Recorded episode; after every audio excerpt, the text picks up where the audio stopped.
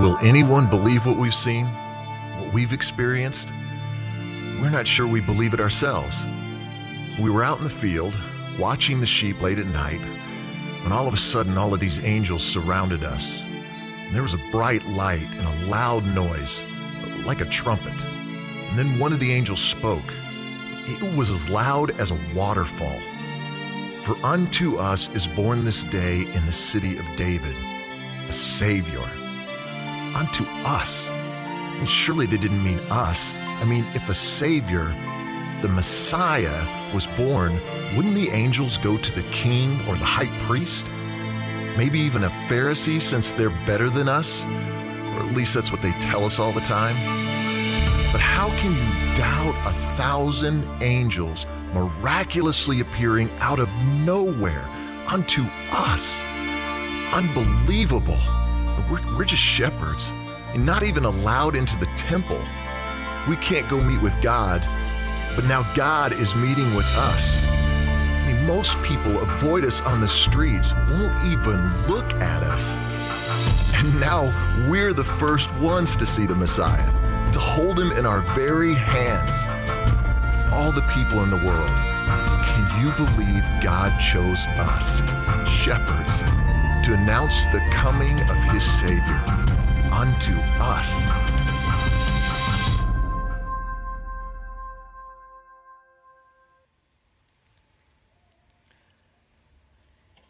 Today, we're wrapping up this series that we've been in called Unto Us.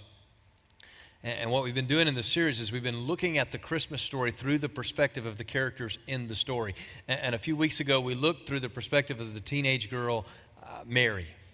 And then the camera shifted, and we looked through the perspective of uh, a carpenter named Joseph. And tonight, the camera shifts again, and we're looking through the perspective of shepherds. And, and even when I say the word shepherds, I just want you to stop and think about that uh, for a minute. These, these, weren't priests or, or doctors or lawyers or politicians, these were shepherds and they were dirty and they were grungy and these were blue collar guys not who you would expect to receive uh, the gospel message or the good news about jesus christ. But god is all about the unexpected Christmas is all about the unexpected. Kids, the, the best gift we ever get at Christmas, right, is the unexpected gift. It, it's the one that we thought we weren't going to get that we get. And we, have been talking, and I've been alluding to some of my favorite Christmas movies uh, throughout this series. And, and one of the Christmas movies that, quite honestly, it just haunts me is The Grinch.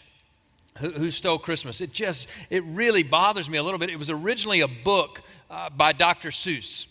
And, and Dr. Seuss is just a little creepy. And, and, and, the, the way that he draws and the way that he, he writes, just a little bit off. And, and later, just a few years ago, actually, it was made into a movie uh, starring Jim Carrey. And the only way to take a Dr. Seuss book and make it more creepy is to star Jim Carrey in it. And, and, the Grinch is really about this guy who, who uh, does not love because he feels like he's not loved. And he doesn't think anyone can really love him. And he's dirty and he's grungy and he's different. And, and uh, the end of the movie, if you haven't seen it, I'm sorry to spoil it for you, but at the end of the movie, the, the Grinch comes down off the mountain into the village, bringing Christmas with him. And he becomes the unexpected messenger of Christmas to this small little town. Whoville. And, and no one in that town, especially Cindy Lou Who, believed that the Grinch would love everyone or, or believed that everyone would love the Grinch. And we're here tonight, and it's Christmas Eve 2011. And, and we're here hoping to see and experience something different. And hopefully, we will experience something unexpected. And tonight, I want us to see the Christmas story from maybe a totally new perspective through the eyes of those who lived it out for real. I want you to watch through their eyes tonight.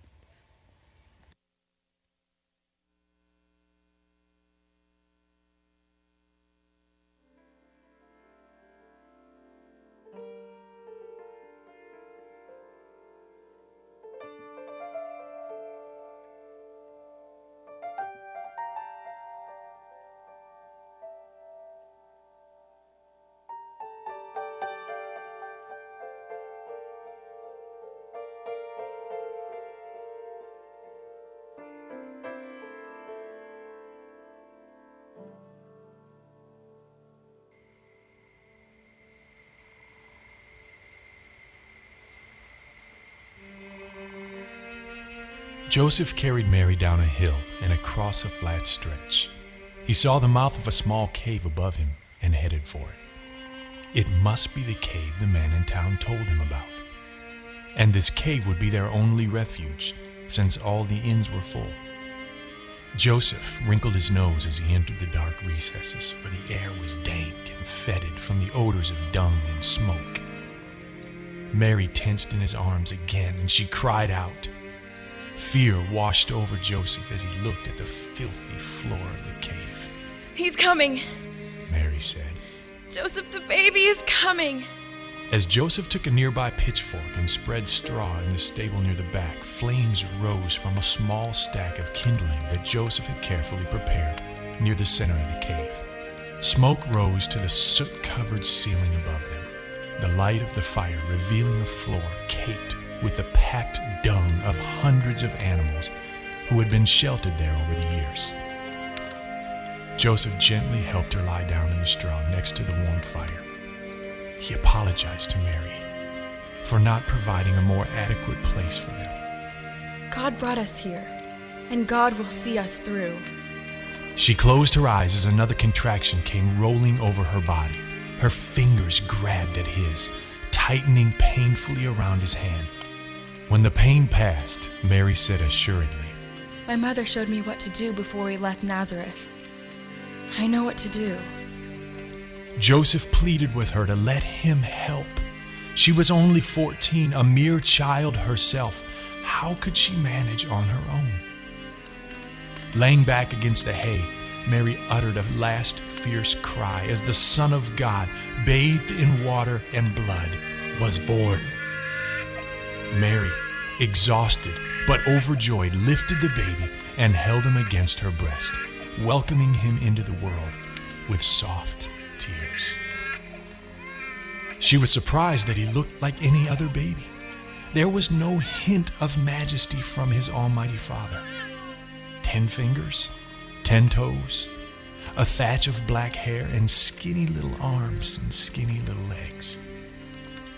She laughed as she wrapped him snugly in strips of cloth and held him tight. She kissed his little face and cradled him tenderly in her arms. Jesus, She whispered, my precious Jesus.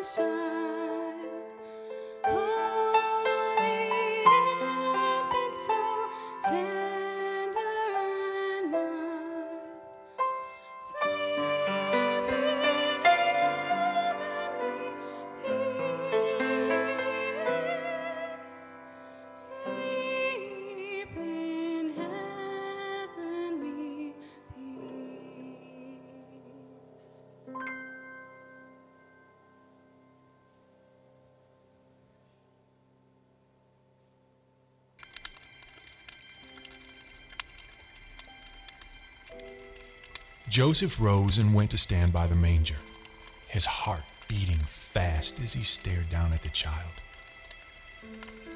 Tucking his finger into the edge of the blanket, he drew it down so he could gaze on the face of the one who would save his people.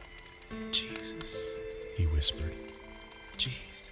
He touched the velvet soft skin of the infant's face and he brushed his tiny palm. When the baby's finger closed around his finger, his heart raced even faster. Never had he felt such encompassing joy and spreading terror. Am I to be his earthly father, Lord? A simple carpenter? Surely your son deserves better than I. Joseph looked around at the dark walls of the shepherd's cave. Tears filled his eyes. Filled with shame, he looked down again and he swallowed hard. Forgive me. This child deserved to be born in a palace. Forgive me.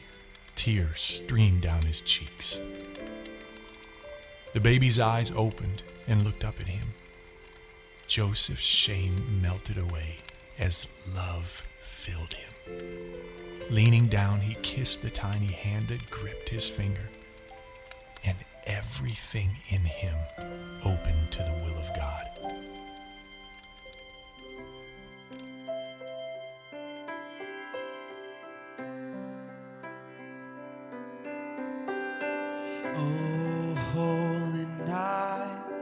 The stars are brightly shining.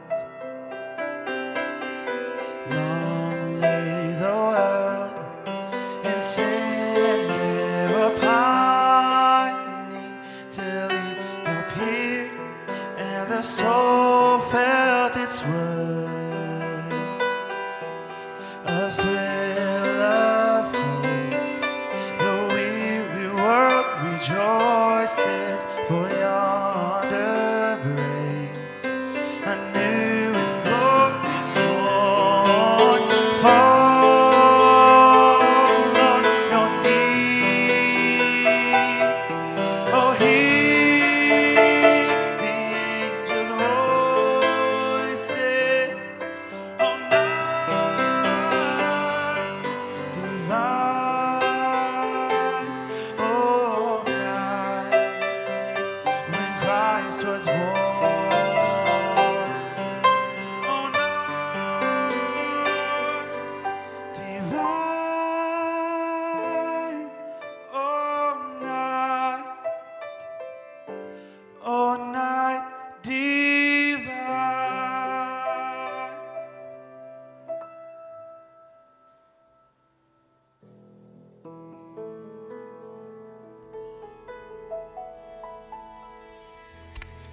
When a footfall sounded behind him, Joseph turned sharply, placing himself firmly in front of the manger. An old shepherd stood at the entrance of the cave. He peered in with expressions rapt and curious. Is the child here? The child of whom the angel spoke? The older man stepped inside the cave. Joseph looked beyond the old shepherd. There were flocks of sheep as well, the ones they had been guarding, no doubt. He gave the old shepherd a look of confusion. He responded to the questioning look. An angel of the Lord appeared among us, and, the radiance of the Lord's glory surrounded us. The shepherd said, We were terrified, but the angel said not to be afraid. He told us, I bring you good news of great joy for everyone. The straw in the manger rustled, drawing the old shepherd's attention. He inched closer to the manger, peering over the side. The Savior, yes, the Messiah, had been born in Bethlehem, the city of David. He looked deep into Joseph's eyes, letting the truth and the joy of his words sink in. Slowly, Joseph stepped back and away from the manger. The angel gave us a sign, a way to recognize him. The old shepherd's eyes gleamed with hope. He knelt down next to the manger now, his knees stiff from the cold night air and the hilly grasslands that were his home. We were to find a baby wrapped in strips of cloth, and this baby would be lying in a manger. He reached out a wrinkled, well worn hand, hoping to touch the baby, but daring not disturb him. Joseph came close to him now. He leaned in, sharing in this hope. His name is Jesus.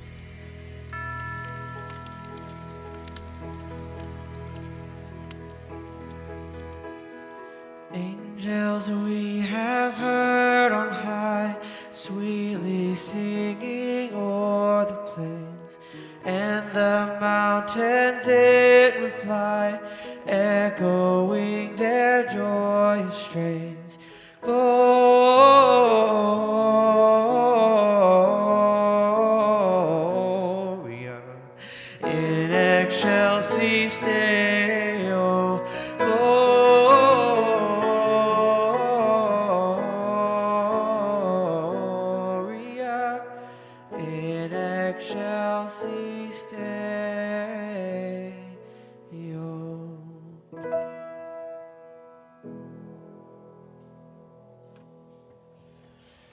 Story of Christmas is a story of contrast, and each of the characters have uh, unique uh, past and personality and journeys, and, and they seemingly contradict each other and, and, quite honestly, seemingly contradict themselves at every turn.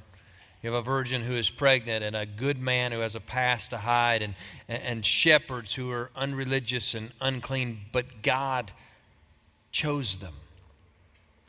If you got your Bible, I want you to turn to Luke chapter 2. And I, I want us to read part of the story together tonight. I, I'm not going to read all of it tonight, but I will tomorrow. And I have a message prepared uh, for you from my home uh, that'll begin at 9 a.m. and we'll show it every hour on the hour on, on the internet site uh, at the church at battlecreek.com. You can join and, and, worship, and we'll read the whole Christmas story uh, together. But I, I just want to read a couple of verses beginning in verse 8 tonight, and it says, That night there were shepherds staying in the fields nearby, guarding their flocks of sheep when suddenly an angel of the Lord appeared among them, and the radiance of the Lord's glory surrounded them, and they were terrified. As you can imagine, they'd never seen an angel. They didn't know if it was an angel or a demon, and they, they didn't know what they were looking at. It had to be in that moment uh, something like, Are you the good witch or the bad witch? But the angel assured them and, and said, Do not be afraid. I bring you good news that will bring great joy to all people. The Savior, yes, the Messiah, the Lord, has been born today in Bethlehem, the city of David. And no one expected these shepherds to be the recipients or the messengers of the good news of Jesus Christ. Why? I, I want to explain to you who these shepherds were. Look at verse 8 again with me. And it says, The shepherds were staying. A, a better translation for that word staying is living. These shepherds were living in the fields, keeping watch over their flocks when? At night. Now, normally you didn't keep sheep out in the pasture at night. These sheep, scholars say, were the ones set aside for temple sacrifice. It's unique because they were outside of Bethlehem, outside of the city, but they were also walking distance to the temple in Jerusalem. And they were right outside of, of the temple area. And this group of shepherds was actually raising the sheep for temple sacrifice. The place where you went to get right with God, for people to make atonement uh, for their sins. And this group of shepherds was raising a very special type of sheep. Normally, you would keep sheep out in the pasture uh, by the day, but at night, you would bring it into the sheep pen and into the caves or into the, much like where Jesus was born, or, or into the pen. There's an illustration and allusion to uh, shepherds and sheep pen and, and sheep pen gates all throughout the Old Testament, even the New Testament. That was the normal way to raise and protect sheep. And at night, you would put them up and the shepherds would go home. But these shepherds stayed with these sheep in the fields 24 hours a day, seven days a week to protect them from the wolves and to get them ready for temple sacrifice. All year long, preparing them. There's a big old fat book that's standard text for uh, Bible history and, and first century uh, history uh, by a guy named Edersheim. And, and Edersheim wrote in this book in the early 1800s that uh, from the writings he had found that there's actually a rabbinical ban. In other words, the rabbis, the Jewish teachers, and religious leaders banned these shepherds from ever coming to temple that these shepherds, because they were outside 24 hours a day, seven days a week, could never get ceremonially clean enough to come in to the temple. Now, just imagine everyday life if you're one of those shepherds. That, that every day, the irony in this situation, you're taking care of sheep, birthing sheep, raising sheep, feeding sheep, protecting sheep that are being raised for people to get atoned for their sin. But you, the one raising the sheep, have no opportunity because of the religious system that excludes you and keeps you out. You're, because you're unworthy and you're unclean. You cannot go to temple. Now, this is how it worked in that day, children. And that day, these shepherds would raise sheep and raise baby lambs. And they would raise these baby lambs in order to be sacrificed at the temple. And if this was the temple area over here, the way that it worked was that you were to take your baby lamb as a ticket into the temple where you met God. And you took the lamb into that temple where you met God, and this was your ticket in. And by the giving of the lamb or the sacrificing of the lamb to God, God would then make atonement for your sin. Now, what's atonement? Atonement's not forgiveness. Atonement is the forgiveness on loan that God was saying, I will, I will loan you forgiveness. It's not yours to keep. You still owe me. But for this year, you are okay with me. And these shepherds were never allowed to go. They were never allowed to go to temple to have an opportunity to be made right with God. And even though it was temporary, they couldn't get it. And no one expected those shepherds to be the one that the first ones to see the Messiah. That no one believed that. No one expected the Messiah to come into the world in a stable or in a cave and, and be born like a lamb. And, no one expected that, that God would come near or would come unto us fragile in human flesh. And, they were looking for a mighty king and a warrior and a Messiah, not for a baby. And they were looking for a priest to fit their religious system. And they were looking for someone like them, not like he was. And no one recognized him as the Lamb of God. John chapter 1 and verse 10, it says that the Lamb of God came into the very world that he created, and the world did not recognize him. In fact, in verse 11, it says, He came even to His own, and they rejected Him. He came to the people weighed down by religion. He came to the ones that were His, and they did not see Him. He came to the people who needed to be lifted up. He came to the people who were weighed down under the weight of their sin, uh, but they denied Him and, and they rejected Him. They were struggling to fulfill the religious requirements of the law that day. They were doing it by their terms, not by God's terms, but they wouldn't accept God. They wouldn't come unto God. They were trying to embrace a shadow.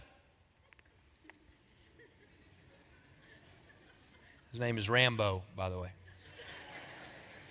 He's trying to eat my sweater. I think he knows it's lamb's wool. It's kind of cannibalistic, actually, Rambo. And the Old, Tec- Old Testament sacrifices were a foreshadow of what was to come. Just as the, the Passover was a foreshadow of the Lamb of God who was to come. And since the Lamb of God, we have the shadow called Christmas. The same thing was true with, with the Lamb. Kids, you know what a shadow is, don't you? Let me show you what a shadow is. Eli uh, and Limley, you come here for a second, and, and let me just show you what, what a shadow is. Eli, you come over here and hold that thing if you would. And Limley, you take this flashlight uh, right here. Let me see if I know how to turn it on. Twist that, honey. Twist it. There we go. Now you point this, stand right here, and you point this at the lamb. Okay, Eli, you hold that. You see Rambo right there? You see his shadow? That's a shadow. And see, he's the lamb, he's the real lamb, but that is the shadow of the lamb. Now, let me just ask you a question. Eli, if tomorrow morning daddy gave you Rambo for Christmas, Pastor Alex is awesome, okay? And if he gives you a lamb, this lamb for Christmas present tomorrow, and you come downstairs and you look for the lamb and you see this lamb and you walk over and you start embracing the shadow, you start hugging the shadow of the lamb on the wall, what do you think dad would think of that? I'm retarded. Yeah. Okay, that you're retarded. I, I would think you were a little goofy, right? And I, I would think you were goofy. And, and why? Because it's like the three year old that plays with the box, right? Instead of the toy. And, and, and that's the way it plays. And so you would never embrace the shadow, yet that's exactly uh, what happens. You guys put your hands together for Limley and Eli, if you would. And you take that lamb, if you would. And, and uh, thank you, honey. You can have a seat. That's exactly what our culture does this time of year is we embrace the shadow. See, the temple sacrifice and the lambs that were slain were a foreshadow of the person of Jesus, the Lamb of God, who was to come and take away the sins of the world. And the shadow that has been cast from Jesus all the way to today is called Christmas.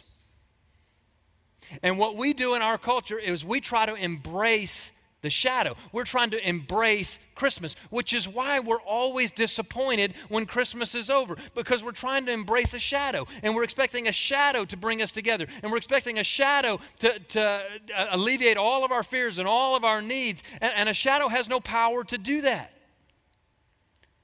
The substance of Christmas is Christ. See, the, if you embrace the shadow, the season, it, it, brings families together, but sometimes it brings families together just to bust them further apart, right? And sometimes it, it, it leaves us wanting at the end of the season because the shadow has no power to change our lives. And, and this Christmas, I want you to embrace the substance of Christmas, Christ. Because Christmas is just a shadow of God, just a reflection of who He was. And the people in that day where Jesus was walking around with skin on, they saw God with skin, with flesh on, and they said no to Him. They said, I would rather have the shadow than the substance. But there was a group of people, unclean and unworthy, and they saw Him, and they knew Him, and they recognized Him, and they worshiped Him as Savior and they believed. I told you verses 11 and 12 of John chapter 1. Verse 12 says, But to all who believed him and accepted him, he gave them the right to become the children of God. To those who believed him and accepted him, uh, not those who have it all together and not those who know all the right things to say at church or around church, and not those who know all the names of the current Christian leaders, not those who listen to all the Christian podcasts or, or read all the Christian blogs of the day, not those, but the, those who believe and those who accept, not those who follow tradition or religion or reach out to God. God says, not that way. Just believe, and I will give you something unexpected. Children, I, Pastor Alex has been in a lot of countries, and I've seen religion done in many, many parts of the world. And every religion all over the world, they have this in common. It's all about what you do. That I'm going to do this and I'm going to do this this way and I'm not going to do this. And, and, when I do this, I'm going to face that way and I'm going to do it five times a day and I'm going to do this and do that and I'm going to do all of these things. And by doing all of these things and not doing all of those things, that, that one day, at the end of the day, God will be happy with me. And that God will say to me, Well done, or you've done enough, or, or you've earned my favor. And that somehow God's going to give us a sticker, or God's going to give us a check mark. But, but Jesus comes on the scene and he overturns that apple cart of religion and rules and, and, and all of that. And he says, It's not about what you do. It's about what I've done in the person of Jesus. And the most unexpected gift of Christmas is grace and a full covering of all of our sin. I've been reading this week about lambing and raising sheep and raising baby lambs. New Zealand, they still raise thousands and thousands and thousands of sheep and lambs every year. And every year in the lambing season, thousands and thousands of baby lambs are born. And in the process of raising thousands and thousands of lambs, just the statistics would play out that sometimes mommy sheep die in, in the birthing process, and sometimes baby lambs die in, in, in the birthing process. But what they have to do in order to keep other sheep alive and other baby lambs alive is they have to take moms who've lost sheep when, and babies who lost mommies and they have to match them together. And the way that this matching process works is kind of tricky because a mommy, a, a, sheep, will not take a lamb and nurse it and, and take care of it and raise it if it's not hers. And so what they do in the process is they will take the wool or the hide uh, uh of the baby lamb that was hers and they will lay it over the lamb that's still alive. And then covering it with the her own baby lamb's hide and flesh, wool. They nuzzle it up to the mommy sheep, and the, the mommy sheep turning and smelling her baby and smelling her own milk. She says, That's my baby, and she will raise that baby, and she will nurse that baby, and she will take care of that baby, and she will raise that baby lamb as her own. She will adopt it into her family, which is a beautiful, beautiful picture of what Jesus does for us because we have a God who is holy, holy, holy, and us who are sinful, and there is not a match to be made. We cannot be reconciled to God because we are sinful and He is holy. But He takes and He covers us by the Lamb of God. He covers us with the spotless wool of the Lamb who lived a perfect life. And He covers us with, with, the powerful blood of the Lamb in the person of Jesus who died to provide us forgiveness. And He covers us so that we may be nestled right up to the side of God Almighty and have a relationship with Him. And that's what Christmas is all about Christ and Him being given to us. Unto us, a Savior. Would you pray with me? In both rooms, the chapel and the worship center, and on the internet today, right where you are, would you just bow your head? And would you just pray with me? And Lord, as we pray tonight, I, I thank you for the truth found in Ephesians that says, But now we have been united with Christ Jesus. Once we were far, far, far away from God, but now we have been brought near to Him through the blood of the Lamb, Jesus. And Father, we could spend the rest of our lives trying and struggling and striving in our own flesh and our own abilities and our own power, but we will end up embracing a shadow, not reality. This Christmas, God, we, we don't want to embrace a shadow. We want to embrace the substance. We want to embrace Christ. And to those of you today in all of our environments who have felt alienated because of church,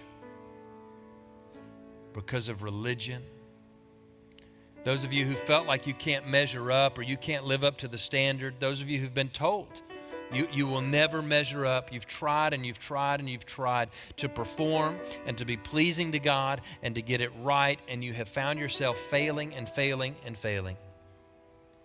There's good news for you tonight.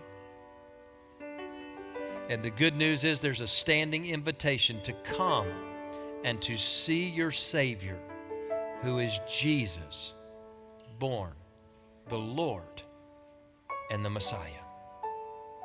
And tonight, if you want to believe and you want to accept, I want to lead you in a prayer helping you to do just that. I don't do this very often, but on Christmas Eve, I want to. And I want to ask you to pray after me out loud. And those of you who know Christ already, I'm going to ask you to pray out loud as an encouragement to those around you who are accepting and believing, those who are receiving Jesus tonight. And so, would you just pray after me and say, Dear God, I know I'm a sinner, but tonight I ask you to forgive me for all of my sin. Jesus, come into my life to be my Lord. You call the shots in my life. Come in as my Savior my forgiver, in the best way that I know how, I turn my back on my sin and I trust you alone, Jesus, the Lamb of God, to save me. And I want to thank you, thank you, thank you, Jesus, for saving me. In Jesus' name we pray. And together we all say, Amen and amen. Would you thank the Lord for Christmas?